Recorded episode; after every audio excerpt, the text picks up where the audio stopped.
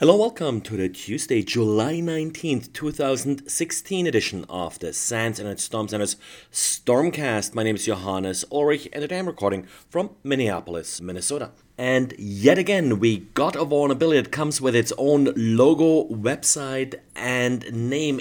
Oxy this time. Now, this vulnerability deals with how some web applications deal with proxy headers that are being sent by users. The root cause of this issue is that some web applications use an environment variable HTTP proxy in order to indicate if outbound requests should be sent via a specific proxy. Now, this environment variable could potentially be overwritten depending on how your web application is configured by a proxy header that's being sent by the user. Because typically, and according to the CGI specification, any header being sent by the user is converted to an environment variable HTTP underscore and then the name of the header. So if the user sends a proxy header, then the web application framework CGI will create an environment variable HTTP underscore proxy, which then potentially overrides the environment variable that the application set beforehand, for example, via a configuration file. And then, of course, if a request with such a header triggers an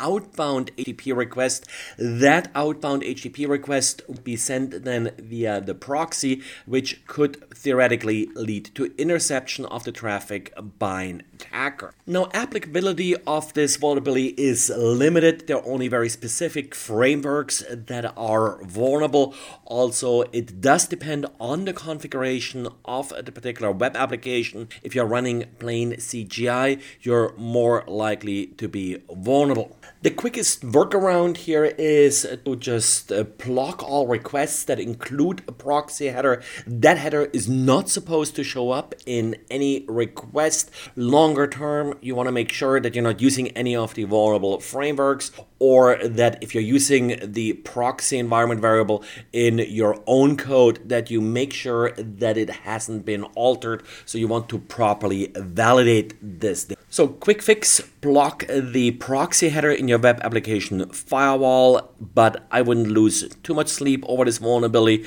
Probably only few, if any, of applications in your environment are vulnerable.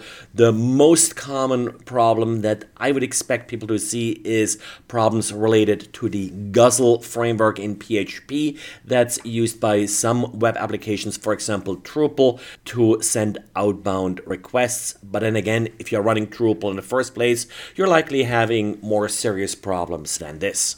And then we got updates from Apple across the entire product range for Apple's software, including iCloud for Windows. Actually, a product I have to admit didn't realize existed. iCloud for Windows and iTunes for Windows both fix a number of XML parsing issues that can lead to remote code execution. We do have the usual updates for Safari, mostly affecting WebKit, and of course, with that, some remote code execution vulnerabilities. tvOS is also being updated, as well as Watch OS. The Image IO vulnerabilities are probably worth mentioning here because they could lead to arbitrary remote code execution. And then iOS and OS X El Capitan receives update. The interesting vulnerability I've seen patched, there is a vulnerability in FaceTime.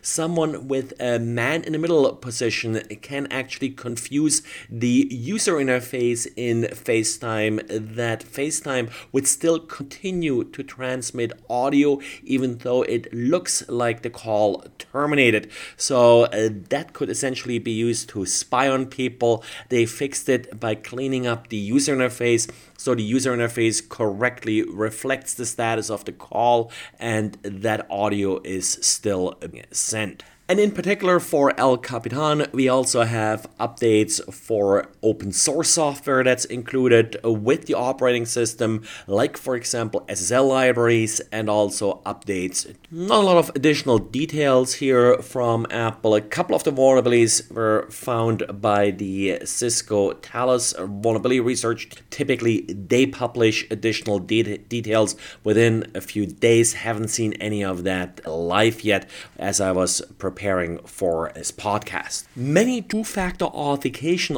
systems do have the option to send a one time password to a user via voice. Essentially, the user enters a phone number when they sign up for an account, and then if they don't have their token handy, they can have a system call that phone number in order to provide them with a one time password.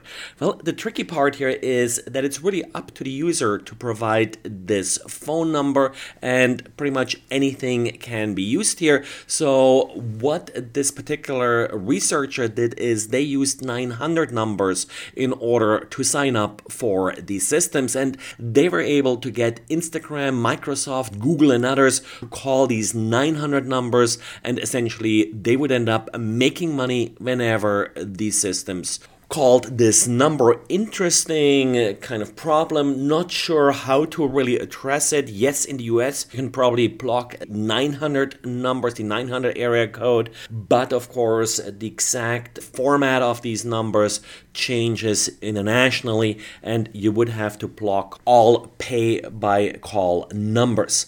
Well that's it for today. So thanks again for listening and talk to you again tomorrow. Bye